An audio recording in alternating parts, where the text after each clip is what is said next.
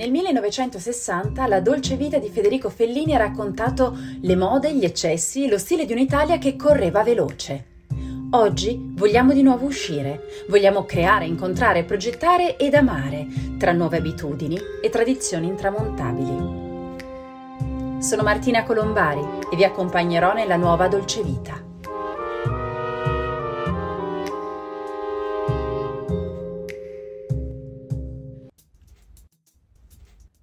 Siamo a cavallo tra gli anni 50 e 60 e forse non tutti sanno che quello che il nostro paese ricorda come il periodo più bello venne chiamato così dal nome del film che più lo rappresentò.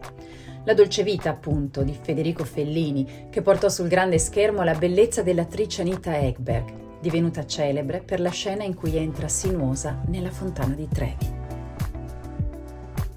È questo il periodo in cui gli italiani, nel pieno di una rivoluzione culturale, si riscoprono più attenti alla cura della propria immagine nella vita di tutti i giorni. La cosmesi e le prime creme di bellezza prodotte su larga scala rendono più accessibile la valorizzazione del viso e del proprio corpo. I canoni della moda e della bellezza iniziano ad essere dettati dalle grandi attrici, dalle cantanti e dalle personalità più in voga dell'epoca. Sono gli anni di Sofia Loren, di Gina Lollobrigida e Monica Vitti. Le donne degli anni 70 invece hanno corpi magri, tonici, sani, forti e sempre in forma. Figure slanciate, sportive, a tratti eccessivamente snelle, costituiscono un nuovo immaginario e modello da seguire. Non ci sono più le forme morbide, ma donne androgine e minute. Sono gli anni del lancio della minigonna, vanno di moda ragazze snelle come la modella Twiggy, colei che ha reso appunto la minigonna oggetto del desiderio universale. È la decade della disco music e ritorna il fenomeno delle pin-up, ma non più con seni prosperosi come negli anni precedenti. Vengono ora esaltate le spalle larghe, i fianchi stretti e i corpi tonici ed atletici. Entriamo nella macchina del tempo e boom! Ci trasporta ai giorni nostri. Nel 2022 molto è cambiato da allora. I modelli, i canoni, il giudizio della società diventano prioritari.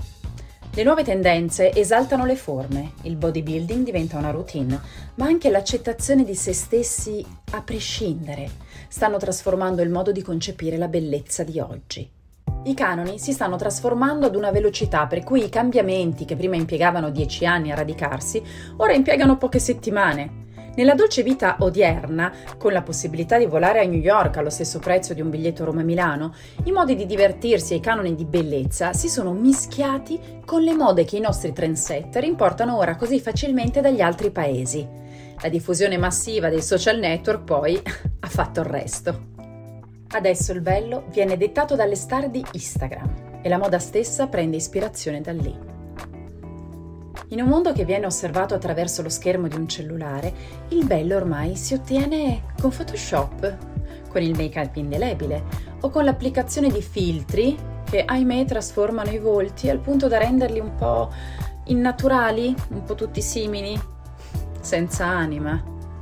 Tutto ora è alla portata di molti e i modelli di bellezza e sociali vengono installati nel cervello delle persone anche a suon di like. La bellezza non è più solo un canone estetico e la nostra percezione ne è influenzata dal giudizio degli altri e dallo status sociale. Quindi nell'era dei social network il concetto di bello diventa soggettivo e cambia anche in base all'opinione che tu hai di quella persona o da quello che gli altri pensano di lei.